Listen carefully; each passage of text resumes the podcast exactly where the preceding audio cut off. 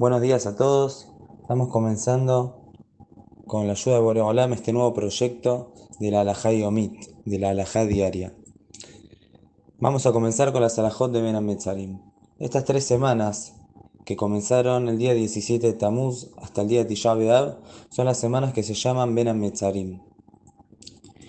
Se acostumbran estas semanas a hacer ciertas costumbres de duelo y a disminuir en alegrías por las desgracias que ocurrieron al pueblo de Israel en estos días, principalmente la destrucción del primer y segundo Betamindash.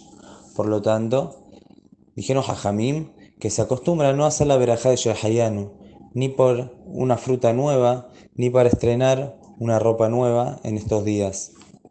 El motivo es que la verajá de Shehayanu, nosotros alabamos y agradecemos a Boreolam, Shehayanu, Bekiyamanu, Bekianu, las semanas de, que nos hizo vivir y nos hizo llegar las semanas de a estos días, por cuanto que estos días son días que ocurrieron desgracias, no corresponde hacer esta verajá, hacer este agradecimiento.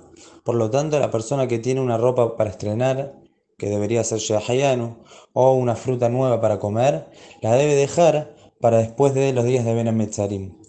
Recién el día 11 de Ab podría hacer la verajá de Shehayanu.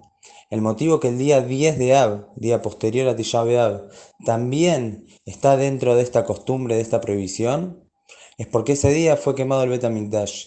Entonces, también ese día rigen ciertas costumbres de duelo, dentro de ellas no hacer la verajá de Shehayanu.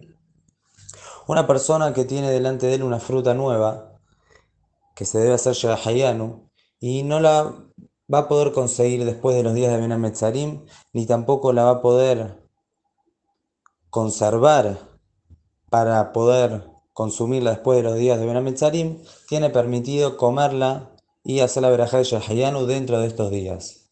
De todas maneras, es mejor que en este caso deje esa fruta para el día de Shabbat y en el día de Shabbat la coma y haga la verajá de Shahayanu.